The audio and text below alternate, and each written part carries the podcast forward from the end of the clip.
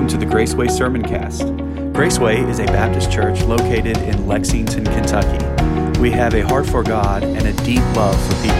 You can learn more about our church by visiting www.gracewaylex.org.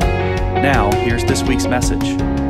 Um, we're going to be looking actually today at a song, uh, a six verse song in the book of Isaiah, Isaiah chapter 12. Uh, so if you could join me this morning in the book of Isaiah.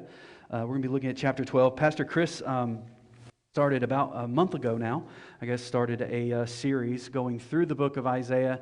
And in some portions of the book, we're kind of taking like a, uh, a, helicopter view, you know, like a, the eye in the sky type of thing. And in some, in some portions, we're taking more of a space station view where we cover uh, a whole chunk of chapters at once. Today, we're going to kind of come down to the ground a little bit, and we're going to be looking at one chapter today and just kind of seeing uh, the words here. Chapter 12 that we're in today um, actually is the end of a, of a major section of chapter of, of Isaiah. If you break it down, it's broken down into some major sections. And chapter 12 ends a section.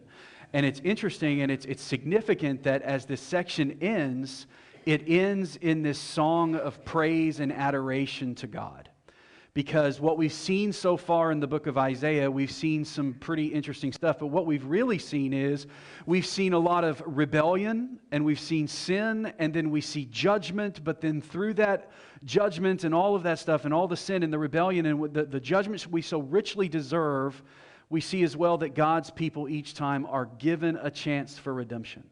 They're given a chance for forgiveness, and what we're ultimately going to see here today, uh, they're given a chance and they're given a, a, an eye towards salvation. So, as I said, we're in this book of Isaiah. Isaiah is 66 chapters long. That's, there's as many chapters in Isaiah as there are books in the Bible. So, Isaiah gets the dubious role of being called a major prophet. There are major prophets and there are minor prophets. Okay, we're not talking about their talent in baseball. You know the difference between a major talent, a, a major uh, prophet and a minor prophet? Major prophets are long winded, minor prophets are concise in what they say. All right, basically. You look up at a major prophet and it's like chapter after chapter after chapter. Uh, that's a major prophet. Minor prophets, a little bit shorter. All right, you can, uh, you can read those in, in, in, one setting. So that's really the, the difference. All right. But as we come to this, as we come to chapter 12, we kind of pause and it's kind of like this thing where we've gone through a lot of just, there's been a lot of stuff flying at us in the first 11 chapters. Uh, you see that there's been a lot of, like I said, there's been a lot of rebellion, a lot of sin, a lot of just turning their back on God. And then we see in chapter 9, which is kind of the crux of this first section, is we see the prophecy of the Messiah that is to come.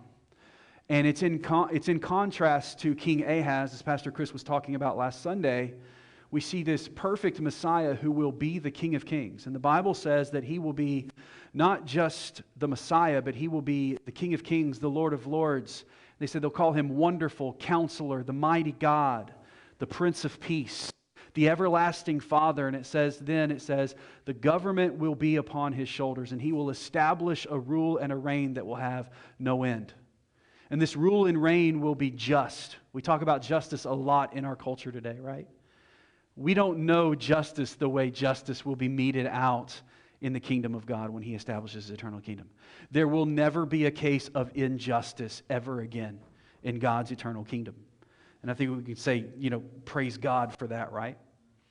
There will never be oppression. There will never be, uh, there will never be any of that going on in God's kingdom. And, and what I love about this, this king, this, this mighty Messiah, the everlasting, all these names that we could give, they're summed up in one name that Isaiah says, and they will call his name Emmanuel which being interpreted means God with us. And that was the name that they gave to Jesus when he was, uh, when he was born in the New Testament. And, and, and Mary and, and, and Joseph, they named him Jesus, but his other name was Emmanuel because it meant that God had come to dwell with us. God had come to not only be with us, but God had come to be the sacrifice for the sin that only He could be. So, what we see here is this prophecy of this, uh, this coming king, this coming Messiah, in contrast to all of the other kings, little k, that have ever lived, whether it be a king or a queen or a president or, or whatever it may be. They all fall short of this king of kings. Because no matter who it is we may put our trust in to lead our governments, they're all faulty, they're all flawed, they're all sinners just like we are. Right? Somebody said, well, they all put their pants on one leg at a time, right? They, they're all just like us. Jesus is different. Jesus is the king that will never fail. Jesus is the king that will reign forevermore. And so, following all of this thrilling description of the Messiah and his work in this six verse, uh, the six verses that we see in chapter 12, it's this song about the salvation that the Messiah offers. And it's this song of praise for this perfect kingdom that we all have a part, we all have an opportunity to be part of. And what we have to understand is this is as we place our faith and trust in Jesus Christ, it should produce joy. I want to ask you this question this morning. Is your faith, is your relationship with Christ, Uh, where it is right now, is it producing joy in your life? I'm not talking about happiness, because happiness comes and goes. I'm talking about joy, an ever abiding joy that you know I am His, He is mine. And, and as His, I am forever, forever in His hand. See, our faith in Christ should, our faith in God should always provide joy to the believer, and joy for the believer should always produce a perfect and pure and heartfelt praise. Like when we were singing this song just a minute ago, Oh, how he loves us. I wonder if you're, you're standing there singing that thinking, man, I can think of just how much God has proven his love. And, and hopefully you can go back and think of just from this week how God has shown his love to you. And if you haven't been able to do that for a while, I encourage you to do that because as you begin to review the blessings of God, He becomes more precious in our sight. He becomes more precious to us. So, this past was it Thursday, wasn't it? Thursday that we, uh, Pastor Chris and I have been part of this joint pastors coalition. It's a, it's kind of half halfway made up of, of, of white pastors that pastor predominantly white churches, and the other half is made up of black pastors that pastor predominantly black churches. And we've decided to form this coalition to come together for the sake of trying to figure out ways that we can overcome this racial divide that, is, that, that, that exists within our country. And, and honestly, as many people have said and commented on, seems like Sunday sometimes is still the most segregated day in American culture, right? And, there's a lot of reasons that play into that. But as I sit down with some of these guys and sit across the table with some of these guys, we find out that the way that, uh, the, way that the, the, the, white church is, is feeling is a lot the way that the, the black church feels. It's not, not something we have against anybody. It's just this is just the way we've landed. And so, what this coalition has done, and the purpose we've come together, and the first thing we've done is not to sit down and start talking about what makes us different. We've decided to lean into what unites us. More importantly, we lean into who, you, who unites us, and that is the Lord Jesus Christ. And so, what I love about this, we've gathered about two or three times, and what we've done is we've decided just to make them prayer retreats. We come together, and before we start getting brutally honest with each other, and before we start talking about all the issues on the table, we spend the first block of time, about an hour, where we are in prayer with one another.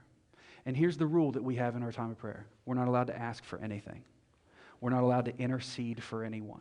The only, he's like, well, what, you can't ask for nothing. You can't intercede for anyone. What, what are we supposed to spend an hour praying for? Just telling God how good He is. Just telling and praising Jesus and God for His goodness. And so, my group, there was a group of about four of us, and we went in and we just started using the Psalms, and we started reading the Psalms back to God. Just reading them back, which you can do, by the way. And as we were doing that, we started praying about how amazing God is and how good He is and how His benefits are just amazing. Every one of us were in tears at the table. And the rest of the day, it was like there was just this unity in our hearts because we realized that all of all of our differences, we all sit under, under the, the hand and under the sovereignty of this God who is the same yesterday, today, and forever in every culture and in every race. And, and, what it did was it produced this just this attitude of, of praise. And I don't know how it went in your group, Pastor Chris, but it just, it just presented this attitude of just praise and humility and just awe for God and how lucky we were to be there at that moment with him. Because, and this is why, because faith in a good God should produce joy. And our joy should produce heartfelt worship and praise. And that's what chapter 12 this morning is, because as Isaiah is writing and he steps back and he reviews everything that God had given him to write for these 11 chapters, he steps back and he just writes, let's stop for a minute and just think about how good God is. So let's look this morning at our text, and that's what I wanted to kind of keep in mind. Uh, this is kind of the, the, the, mindset that Isaiah has as he begins to write here. And in verse number one of Isaiah chapter 12, it says this On that day, He's speaking of the day of judgment. We had just come through in chapters 11, uh, chapters 9 through 11, or yeah, chapters 9 through 11, where he's talking about a day of judgment. There will be judgment upon Assyria. Later on in, in chapters 13 through 24, there's going to be judgment upon all kinds of nations and upon all kinds of kingdoms. He says, On that day of judgment that is coming, you will say, I will give thanks to the Lord. Well, who is you? You is the believer, the child of God, the one who is following him, part of God's chosen people. On that day, you will say, I will give thanks to you, Lord. Although you were angry with me, your anger has turned away, and you have comforted me. Indeed, God is my salvation, and I will trust in him, and I will not be afraid. For the Lord, the Lord himself is my strength and my song, and he has become my salvation. You will joyfully draw water from the springs or the wells of salvation. And on that day you will say, Give thanks to the Lord and proclaim his name and make his works known among all people. Declare that his name is exalted. Sing to the Lord, for he has done glorious things, and let this be known throughout the earth. Cry out and sing, you citizen of Zion, for the Holy One of Israel is among you in his greatness. Heavenly Father, I pray this morning that you would speak to us from your word. Holy Spirit, may you illuminate us to truth. And I pray as the messenger this morning that I would not stand in the way, God, of what you are wanting to tell us and what you are wanting us to know. Lord, this time is yours. And I pray, Father, as we look into your word, that you would feed us from it, that you would speak to us, and that you would meet us at our point of need. And our great need is to know how great you are. And so I pray this morning that you would speak to us loud and clear, that you would dwell in this time. If there's somebody here that doesn't know you as Savior, that hasn't come to that well of salvation yet, I pray that today would be the day that they do that. Maybe there's somebody here that just hasn't been, been visiting that well very often and they feel dry in their spirit and they feel as though there's, what is there that I can praise you for right now, God? I pray this morning that you would open our eyes to just how good you are, how glorious you are and then we would be drawn to a, a, a bigger heart of worship. For it's in Jesus' precious name we pray. And the church said, Amen. So, as we look in our text, let me ask you this. As you look at this text, you look back over these, these, these uh, six verses, what can we say is Isaiah's opinion of God at this moment? As you look at this, what is Isaiah's opinion of God? Is it, is it a high opinion? Is it, a, is it an opinion of gratitude and thankfulness? Maybe if humility is thrown in there, or is it just kind of like apathetic? Yeah, go God, you're great. You're wonderful. Yeah. Is he, is he, he's not necessarily just going through the motions here, is he? He's not, he's not like a senior trying to graduate and writing their final paper and they have to fill the words in the paper so they're just, just you know, continually adding words in just to get to the word count, right? Like we don't know about that at our house right now, okay? No, he is writing these words, and every word he is writing, you can feel the passion in what he is saying. Not only is it, is it illuminated, and not only is it being breathed to him by God, but he is feeling and agreeing with every word he writes because he has realized God is good. And I am lucky to be part of what he's doing. And I am fortunate to be one of those who have gone to that well of salvation. In church, this should be our attitude 24 hours a day, seven days a week as we follow the Lord. We should have this, this, this, this idea of joy. It doesn't matter if we're on the mountaintop or in the valley, we have a reason to be joyful and we have a reason to praise Him, right? You almost have to ask yourself where does this high opinion of God come from for Isaiah? Like, like, what has Isaiah been going through in his life to make him give such an outburst of praise and adulation? And here's the thing as a prophet, Isaiah lived a different life than we do. Right, the prophets in the Old Testament, they were given direct voice from God to be the mouthpiece of God. They would stand before God's people or they would advise the kings and they would say, Thus saith the Lord. And every time they said that, everybody perked up because, like, okay, we're getting ready to hear from God here. Okay? It's a little bit different than what Pastor Chris and I do when we preach. We are saying, Thus saith the Lord, but it's recorded already in Scripture. When Isaiah spoke, many times it was literally God speaking through him. So he had this close walk with the Lord. He had this experience of having, like, just being indwelt by the Spirit of God many times in his life, and he had seen that. And so maybe he's speaking from a place of experience of saying, Man, I know what it's like to walk real, real close with God. And maybe that's you. Maybe you're saying, Hey, man, if, and you look around and you see people say, Man, if you could just walk with the Lord just a little closer, because I've been there and I know how sweet it is. But then he also had this moment back in chapter 6 If you remember back in chapter 6, what happened? When, uh, when, when Isaiah was called into the ministry and called into being a prophet, he says, In the year that King Uzziah died, I saw the Lord. He got this vision of the Lord and he was high and he was lifted up. And the Bible says that God is wearing this robe and, and the train just fills up the entire temple with glory, right? And, and, and there's, there's, there's lights and there's smoke. It's like a mega church rock show. No, I'm just teasing. It's not what's going on. But they, there's all this stuff going on. And there's seraphim that are flying around and they're constantly singing, Holy, holy, holy is the Lord God Almighty. He sees this. And th- has anybody else gotten this vision before? No, we haven't got this vision yet. So we may look at Isaiah and we may think, well, no wonder you have this beautiful opinion of God because you've seen a whole lot more than we have. But the truth is, we've seen a full picture in the Word of God. We've seen Jesus. We've got the full story having played out. We've seen some amazing and miraculous things as well. And see, it's really easy many times. You may be thinking, well, Isaiah, no, man, no wonder he has an easy time following God. But what for me, Pastor, is there to praise God for right now in my life? Because maybe, and I don't know your story, maybe you're looking, maybe you're looking a cancer diagnosis square in the face or a cancer diagnosis of a loved one. Or maybe you're struggling with a child that's gone wayward. Or maybe you're struggling with the possibility of losing a job, or maybe you've gone through a job loss and you're wondering, look, I know God's supposed to be providing for me, but right now I don't see it. And it's easy to look at that and say, look, I know Isaiah got this big view of God, but right now I'm looking for God and I'm begging to see evidence, and He's not giving it. And that happens sometimes. The question I'm asking you this is this Does this song still apply in our lives? When it doesn't look like God's just like right there in front of you at the moment. Because that's the test of the Christian faith, is whether we can trust Him in the moments where it just doesn't look like He's there. See, we haven't had that vision personally unless we've eaten too much pepperoni pizza too late in bed before one, you know, one night. Maybe you're going through some stuff. And sometimes it seems like the brokenness that we look around at in our world, it gets all the press.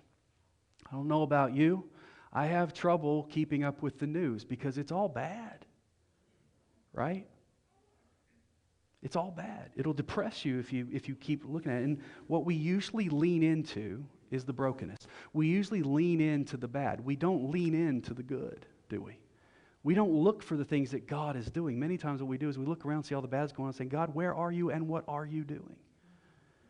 So I want to encourage us this morning. Let's look at what God is doing and let's look at what God is worthy of our praise for. Here's what Philippians chapter 4 says this. We're told this in the book of Philippians. Finally, brothers and sisters, whatever is true, whatever is honorable, whatever is just, whatever is pure, lovely, whatever is commendable, if there's any moral excellence, if there's anything that is praiseworthy, what does it say? Dwell on these things. That means don't just give a passing glance to the goodness of God. Don't just give a passing glance when God blesses. Don't just give, don't just, don't just, you know, get through this real quick to get to the, to get to the, the dirty of your life. Dwell on the goodness. Let that be what you feast on more through the day and see if that changes our attitude and changes our spirit. But let's be honest is this what we dwell on most of the time? What do we normally dwell on? The junk, right? I guarantee you, if you spent more time in the Word than you did watching cable news, you'd probably be a happier person. Wouldn't we? So, today, at the end of this first section of Isaiah, I want to look at seven reasons. You're thinking, oh my gosh, seven reasons. I know how long this guy is. We're going to go fast, I promise, all right? We'll look at seven reasons that we should praise God, that they're all we find here in this song. And these are things that we can praise Him for any time, whether you're in the mountain or whether you're in the valley, whether you're in a season of confidence with the Lord or you're in a season of doubt. Because these are unchangeable, immutable facts about God's character that He deserves our praise for. So it doesn't matter if you've had a bad week, you can come in and praise God for these things. If you've had a good week, you can still come in and praise God for these things. So let's, let's look at this. The first thing that we can praise Him for that we see in our song is His mercy. We can praise God for His mercy. God is merciful, amen? Right? We talk about his love and his grace and his mercy. It's usually the top three, uh, it hits the top three of the, of the, the categories of, of God's character, right? But I believe it's his love first that generates all of it. But it's his mercy that comes next, even before grace, because mercy, we know the definition of mercy is that it's, it's, the, it's not getting the bad that I deserve or not getting the punishment that I deserve. Grace is getting all the good that I don't deserve. It's unmerited favor. But mercy is that when we talk about forgiveness of our sins, I don't deserve forgiveness. I don't deserve pardon, but God, because of his mercy, offers that to me through his son, Jesus Christ. So mercy is not getting the bad that I deserve deserve. That prayer meeting that I was talking about that we were at on Thursday, Pastor Chris doesn't even know this. But coming home from this thing, I was like on cloud nine. It was a great day for me. And I'm coming home and I am flying high, and I was also flying down the road until I saw the lights of Bourbon County Sheriff. And I wasn't flying high no more. I was sitting on the side of the road hands on the wheel. Officer comes up, and I'm thinking, oh man. And I'm thinking, I have no idea how fast I was going. I have no idea. All I know, how I drive, I know I was going fast. So he pull, he comes up, and I'm just going, oh man, this is going to be bad. And he says, sir, do you know why I pulled you over today? And I'm thinking, I got no clue. Were you lonely? Just wanted to talk. Uh, he says, "Sir, I, I, I, clocked you today driving uh, driving 10 miles an hour over the posted speed limit." And I'm thinking, wow, that's way less than I thought it was going to be. yes, no points off the license. That's good. All right. And uh, I'm thinking, I'm sorry, officer. And, and, and honestly, really, my gas light had gone off, and I was driving through like, the, like you know where you go out into like, like nowhere, and then you go beyond nowhere. That's where I was at. Okay. And I'm thinking, there is no gas around here, and I've got like 18 miles left. And I'm thinking, I got to find gas. So what was I doing? Pedal to the metal, using up more gas. So I'm like, I was like, officer, I'm sorry, my gas light was on. I'm not from around here. He goes, I know, I saw Fayette County on your thing. I'm thinking, yeah, I know. And I said, uh, I'm not from around here, and I was just trying to find gas. I was a little nervous. And he said, okay. So I'm trying to justify my sin, right? So he says, okay, just license the registration. I give it to him. He says, you stay here. If, you've ever been through this, you know what I'm talking about. For those of you who haven't, this is, you don't ever want this experience. He says, you wait here and I'm going to go back to my car. So he goes back to his car, and what do I immediately do? I immediately start praying again because I just come from this amazing prayer meeting where we got a hold of the altar of God. I'm thinking, Lord, if you have any mercy in you whatsoever, shed your mercy and grace upon this officer you know. And, and so he comes back, and what I'm, what I'm hoping to hear is the beautiful words, sir, slow down. I'm going to give you a warning this time. I think he's probably thinking, you know, this guy's nice. You know, he, he, okay. He comes up and he says, sir, he hands me my license and my registration back, and I don't see anything else in his hand. I'm thinking, all right, all right. But I only saw one hand. And uh, he, I, am thinking, he goes, Sir, I, I, did clock you going 10 miles an hour over the speed limit. So uh, I just wanted to, uh, and I'm going, Oh, I just wanted to what? Give you a warning? And then he says, reaches his other hand down. He says, I just wanted to give you this citation. And I'm going, Doggone it, no mercy. No mercy at all. Now, here's the truth. Here's the truth. Did I deserve the ticket? Yes, I deserved the ticket. Was I going over the speed limit? Yes. He was probably being merciful in the fact that he probably only posted at 10 miles an hour. It's probably going more. Did I deserve the mercy? No. Could he have given mercy? Yes. But did he choose not to? He chose not to. Was he within his rights? Yes. Did the law say that he should have given me the ticket? Yes. Here's what I love about God He's not the Bourbon County Sheriff's Department, right? right? I can't tell you how many times I've been clocked for speeding and clocked for sin, yet God says, I am willing to show you mercy. So much so that he said, I'm going to send my son to pay your debt. What would have been awesome if that officer had looked at me and said, Son, he said, Son, I'm not his son, I was older than him. He said, Sir, here's your ticket. And because I feel good for you today, I'm going to go and I'm going to pay that ticket for you. He didn't do that either. All right? So, anyway, what I'm trying to say is mercy is not getting the bad that we do deserve. And every one of us, every one of us need mercy. Why? Because every one of us have sinned. The Bible says all of us have sinned and we have fallen short of the glory of God. And here's what it says in our text this morning. On that day, that day of judgment, you will say, I will give thanks to you, Lord. Why? Because, Lord, although you were angry with me, let me ask you a question. Does God have the right to be angry with you? Yeah. He has the right to be angry with us. But what does he says? What does it say here? Although you have the right to be angry with me, your anger has turned away. You have turned your anger away, and you have comforted me. See, the thing is, is that we all deserve God's judgment. But yet, we see right here on that day of judgment, there is a group of people who will be able to say, I thank you, God, because although you were angry with me, you turned your anger away from me. That's His mercy. And I don't know about you, but I need a lot of mercy. You're thinking, no kidding, you need a lot of mercy, buddy. Mr. Speedster, slow down. We all need mercy. And I love the fact that the word says that he makes his mercy new to us every single morning. Why do you think he provides it every day? Because we need it every day. Why do you think he provides it fresh every day? Because we do something every day fresh that requires that mercy. God is merciful and he deserves our praise for that. And the second thing that he gives us on top of his mercy is he gives us his comfort. He says, You turned your anger away from me. And then it says, On top of that, you have comforted me. Not only has He given us His mercy and His forgiveness of our sin, now He has comforted us in our forgiven state. Not only does He give us His mercy, but He goes the extra mile to comfort those who believe. And this is important for those of you who may be like me. And, and I believe there's somebody here who needs to understand this. Along with God's mercy comes His endless comfort as well. Because if you're like me and you're a perfectionist, you beat yourself up over sin. You beat yourself up over mistakes. You beat yourself up over, I messed up. I have beat myself up over this ticket badly. No more than my family has, but I have beat myself up over this ticket badly, right? And there's somebody here who needs to hear this because you're the kind of person that you are quick to give forgiveness to others, but you are slow to give it to yourself right? And, and that makes us putty in the hands of the enemy.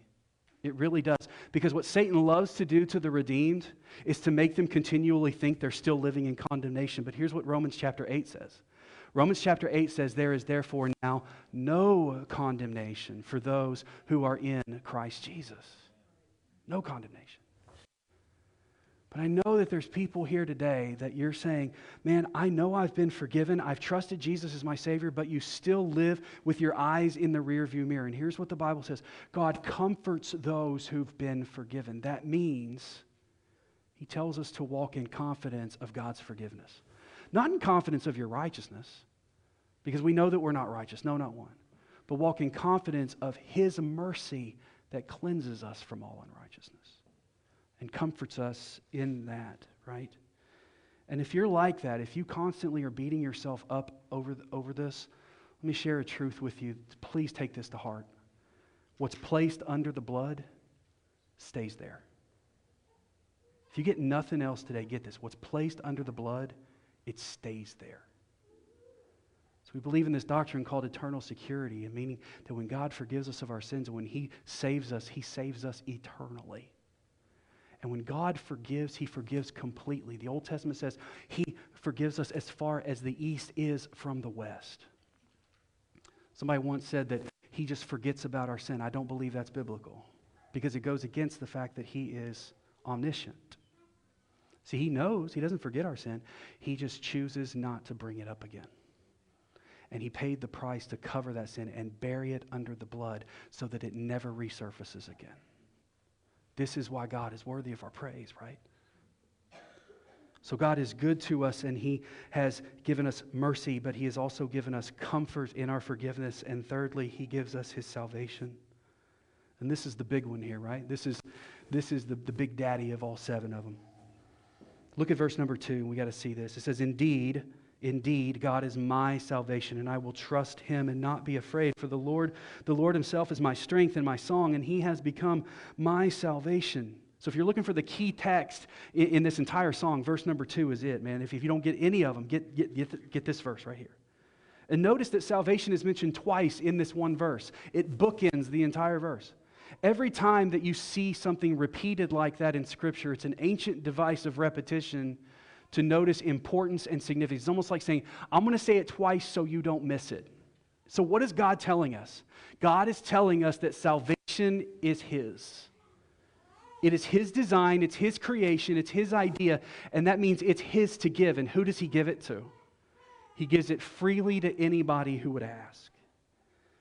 So, first of all, He says, Indeed, God is my salvation. That word indeed in the original language, it mean, it's like this Hebrew demonstrative. It means behold or pay attention. Don't miss this. It's almost like snapping your fingers and saying, perk up. If you've been thinking about something else, pay attention to what I'm about to say. And what is the next, the next input of truth is salvation is in God. My salvation is in God. Isaiah is saying that if you want to find salvation, you want to find mercy, you want to find comfort in the day of judgment, you want to find confidence that you'll be able to stand redeemed, you'll find salvation only in, in Him. You won't find it in your works.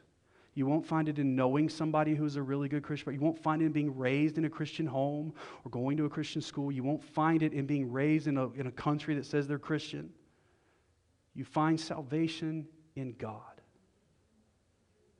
In God. You can't find it anywhere else. And this is significant, especially for Isaiah writing to the Jewish people who they were like they minded their P's and Q's like crazy. They were legalists to the core. This is how the Pharisees got to where they were, man, writing all these extra laws and things and talking about how righteous they were. And they thought that their righteousness is what, their personal righteousness is what made them holy before God. And Isaiah is saying, no, your works of righteousness are like filthy rags. It is salvation of God, not of yourself. You may try to find salvation in your works, in your knowledge, in your tradition, in your church attendance, but you're only going to find it in God and His mercy that gives it. So, the only thing that we can do is exactly what Isaiah says if we want salvation. We must trust Him. We trust Him for that salvation. It's a gift of mercy that is fueled by grace and His love for us. So, the question is how much should I trust Him? Trust Him completely, not just halfway. See, see some faith systems teach, yeah, I, I need Jesus to be saved, but I need me to stay saved. Like it's, it's, it's faith plus works. No, it is by grace that we are saved through faith. And it's not of ourselves, it's God's gift.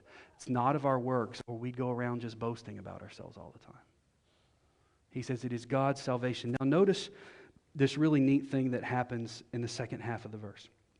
First, you see, God is my salvation. Now, what do you see in the second part? He says, God has become my salvation. See, the first phrase about salvation is showing that God's position in salvation, right? He is my source of salvation. Now, do you notice down here, He has become my salvation? What, what led to Him becoming Isaiah's personal salvation? What is it? His trust. The trust that He placed in God for that salvation. See, salvation is not granted just by acknowledging that Jesus can save. Salvation is granted by placing your trust in him to be your Savior. He must become your salvation. It's what we talk about when we say that Jesus is a personal Savior. Oh, He's the Lord, He is the Savior.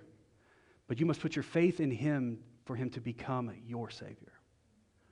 The question this morning is have you done that? Or are you riding on the coattails of, I've always just been in church. I've always just come to church. I've always just come. It, it, scares me when I talk to somebody say, you know, how long have you been a Christian? I say, well, I've been a Christian my whole life.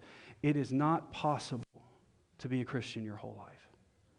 Everyone must come to Christ at some point. There is a moment when we are born again into his family. Yes, God is our salvation. He's always going to be our salvation. But the question is, has he become your salvation? then we also see not only his salvation, but we see his strength. If you back up just a bit in verse number two, we see that Isaiah says that God is his strength and he will trust in the strength of the Lord, and that trusting in the strength of the Lord is going to drive out any fear that he has. The question I was looking at, what do we know about God's strength? We talk about how God is omnipotent, right? He's all powerful. There's nothing that our God cannot do, and it's true. There's nothing that God cannot do. And we see Isaiah again use repetition here with God's name. Look at what it says. Indeed, God is my salvation. I will trust him and not be afraid. For the Lord, the Lord is Isaiah's not stuttering here. He didn't just accidentally, you know, write the Lord, go get some popcorn and come back and pick up where he left off and oops, I wrote the Lord again. Okay? The Lord, the Lord himself is my strength and my song. He's become my salvation. That repetition is for a purpose. That word translated to Lord there is Yahweh, and it was the highest and holiest name of God. And when he used that repetition, he's meaning he is holy, holy, holy, infinity holy. The Lord, the Lord is my strength and my song. It means that God is doubly unmatched in his holiness. God is doubly in, unmatched in his strength. And we see that not only is we see he's not only Isaiah's strength, but that God is his song as well. And what it means is he's just burst forth with how can I withhold myself from praising him after all this goodness that I see? And you may be sitting there thinking, okay, but what does that mean for me? I'm glad that Isaiah has got this love relationship going on with God, and, and, and it's awesome. Let me ask you this question How much, how much are you honestly and actually leaning into the strength of God in your life? We say He's omnipotent. We say He's all powerful. We say that there's nothing that our God cannot do. But many times we, we, we profess that with our lips, but we deny it with the way we live. Don't we? Because I believe if we truly trusted His strength, we wouldn't have as many doubts as we do. We wouldn't have as many doubts as we do. See, does, does our life and the way that we approach our life portray that we actually believe that God is unmatched in his strength? And for most of us, that answer, if we're being honest, has to be no. Because if we truly believe that God was the strongest of the strong, then we'd let him lead us more often. We'd say, okay, God, you're sending me here. I don't doubt that you're going to be with me as you send me, so I'm going to follow you. But many times we wring our hands over, man, I, I just don't know if I can trust him here. I don't know if he's strong enough to hold me where he sends me. And, and, and if I'm, I'm being fully transparent with you, I'm ashamed at just how much I trust God for my eternity. Like it's all riding on him. But how much I struggle with trusting him for Monday, Tuesday, Wednesday, Thursday, and Friday. It's embarrassing. How much to say, God, I trust you for my eternity. Like, and eternity's never going to end, right? But I don't trust him for the temporal now and now. I struggle with that. I'm probably the only one, okay? It's what it's looking like. I'm the only one. See, as followers of Christ, you know how peculiar it is to walk around and testify that we don't have fear in death. Like, we don't, do I fear how I'm going to go? Yeah, I'm a wimp. I don't want to go painfully, right? But do I fear where I'm going to go? No, because I know that God is mine and, he, and I am His, right? How peculiar it is to say we don't have fear in death and that our eternity is secure in Christ, yet at the same time we sit and wring our hands and we lose sleep over the uncertainties that are around us right now. Let me give you, for instance, this may hit home hard. We got a primary election coming up on Tuesday, right? Why is it that we sit around and wring our hands and we worry, oh my gosh, if my candidate doesn't win, everything's going to fall apart? You know, we worry about these candidates and these governors and these presidents when we follow and we are children of the King of Kings and the Lord of Lords, who sits on a throne that no election is ever going to unthrone him. But we stress and we worry. And many times our stress and our worry and our fears that we, that we talk about is really saying to God, I don't trust that you really are that strong or that you know what you're doing. So he is strong and he is to be praised for his strength. And we also praise him as well for his supply. For his supply. See, he uses his strength to be our supply. And what does he supply? He supplies our every need according to his riches and glory, the word says. Right? Look at verse number three. Isaiah 12, verse 3 says, You will joyfully draw water from the springs or the well of salvation. See, the original language, it paints a word picture to describe this water source that's deep within the ground and it bubbles up. And you're like, where did this come from? But this well is just providing what I desperately need. And it seems poetic to us in this modern first world experience. But if you're reading that in the ancient world, where you're out in an arid climate like the Middle East, and you happen upon a water source, you don't wander far from that source. You're thinking, if you're looking for a place to set up camp, you're like, oh, there's a well. Let's go over about 20 miles from the well, and we know where to come get it. No, you stay close to the well. Why? Because it's the source of life. And you're joyful and you're thankful to find it. But, and the reason I think this is lost on us is because we live in a world where you want water, you just go to the faucet, or you go to, you know, wherever you want to go get it. I substitute teach in high school and middle school, and I can tell you this is the most hydrated generation the world has ever known. They carry water bottles in with them. They're coming in with Starbucks. Saw one kid come in the other day. He is double fisted with a coffee in one hand or whatever, a cappuccino or whatever. He's got his 32 ounce, uh, 32 ounce Stanley cup in the other hand. He can't even carry his books because he's got his hydration. I'm like, Are you thirsty, bro? And he looks at me, he has the nerve to look at me and go, Can I go to the bathroom? I have no idea why you need to go. I mean, I went to school where you raised your hand with trembling hands and said, Could I go get a drink of water if it pleases the court? You know? Yeah, that's what you do. I, I watched this one kid, no lie. He polished off this big, huge thing of water, and what does he do? He reaches into his backpack, pulls out a gallon jug of water, and pours another thing into it. And keep thinking, you don't need that much water. You're going to drown internally, right? So, what I'm saying is, we have water in abundant supply around us, so we don't understand the depth, no pun intended, the depth of this statement. When he says, You will draw joyfully from the well of salvation, what this is telling us is, and it's a deep well.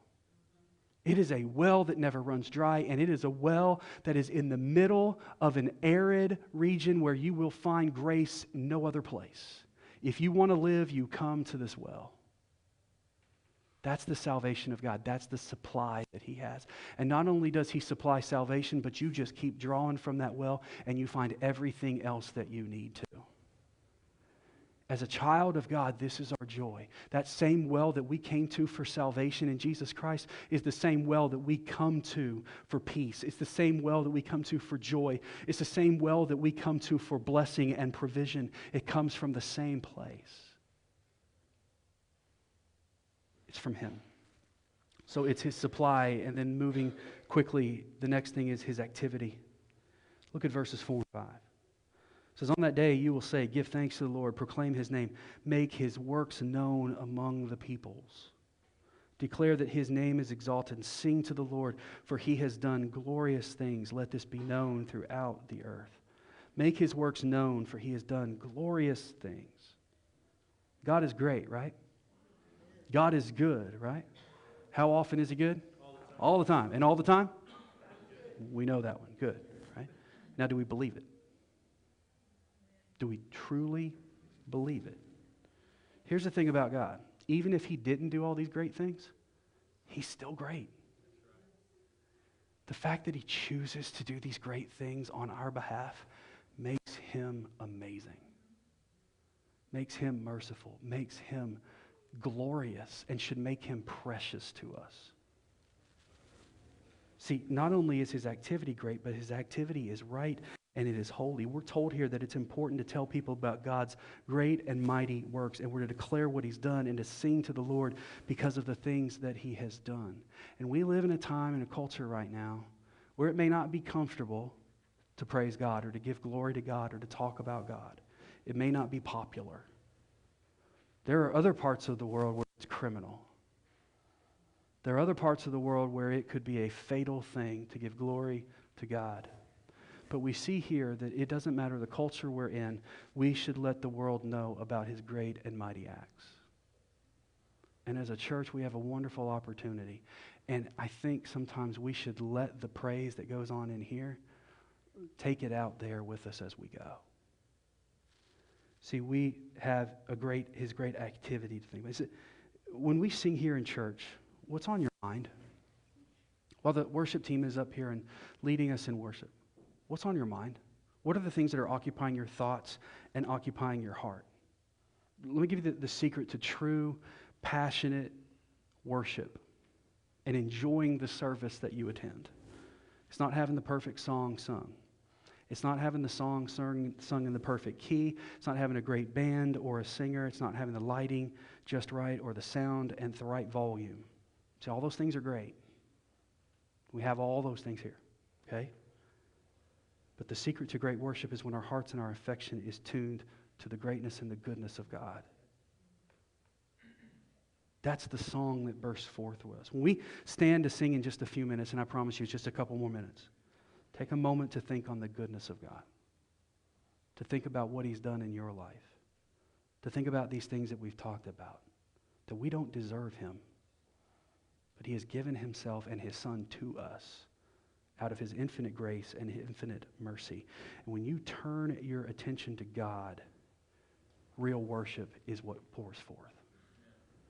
And as you reveal the activity of God, you can't help but praise Him in spirit and in truth. And lastly, as we close up this morning, thank Him for His presence. Praise Him for His presence. Look at verse 6. Cry out and sing, citizen of Zion, for the Holy One of Israel is among you. in his greatness. For the Holy One of Israel is among you in his greatness. Look at that last half of that verse. Among you in his greatness. The Holy One of Israel. The Holy One of Israel's is one of Isaiah's favorite ways to describe God or name God. He uses it often through the book of Isaiah. Calls him the Holy One of Israel. It's a, it's a nod to his holiness. It's a nod to his loftiness above us. And then you think about his loftiness. The Holy One of Israel chooses to be among you. How much so did he choose to be among us? He gave himself, wrapped himself in flesh, was born as a baby, laid in a manger to a family from Nazareth, the wrong side of the tracks, in a family of a carpenter. He was left to be kind of like this nomadic rabbi that walked around and taught people about the kingdom of God. This is what God did for us. He left his high and lofty perch, descended to us, took upon himself the form of a servant, and humbled himself so that we could have eternal life.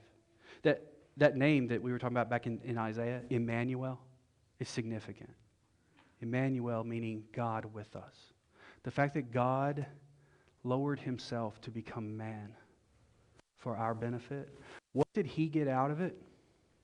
Ultimately, he got obedience to the Father and he'll get praise and glory, but ultimately, we got so much out of the fact that he descended himself to man. That salvation, that well, it all comes at the cross of Jesus Christ. That God is among us. We can be thankful for his presence. And here's the thing when Jesus was here for 33 years, when he left and he ascended into heaven, he said, I will not leave you alone, for I will send you a comforter to be with you. God has always resided among his people. Even the children of Israel in the Old Testament, he walked with them with a pillar of, pillar of fire and a cloud and was always with him. In the Holy of Holies and the Ark of the Covenant, he was with him. He always says, I will be with you. I will never leave you. I will never forsake you. And as we close out this morning, I want to challenge you because you may be sitting there right now, because I don't know where you are right now personally, and you're thinking, yeah, he's there with me, but I don't see him anywhere. I haven't seen evidence of his presence in a long time. This is where faith comes in. Trusting him, trusting that he has promised, I am with you. See, God does not always bless us with immediate deliverance from our circumstances. The greater blessing is often seen in the fact that He says, I am with you through the circumstance, that you never go through it alone. So if you're struggling, you feel like I'm in the valley, and you're thinking, man, I don't see evidence of God doing much of anything, just rest in the fact that you know He's there. He's there.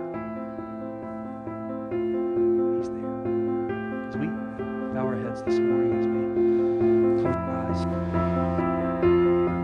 Thank you for listening today. At Graceway, our strongest desire is to glorify Christ by telling everyone about His grace. If you have questions or are in need of spiritual help, please reach out to us by visiting www.gracewaylex.org and click on the Contact Us section, or you can email us at gracewaylex at gmail.com. Our worship services are held each Sunday at 10:30 a.m. We'd love to worship with you this week. Until next time, take care and walk in the way of grace.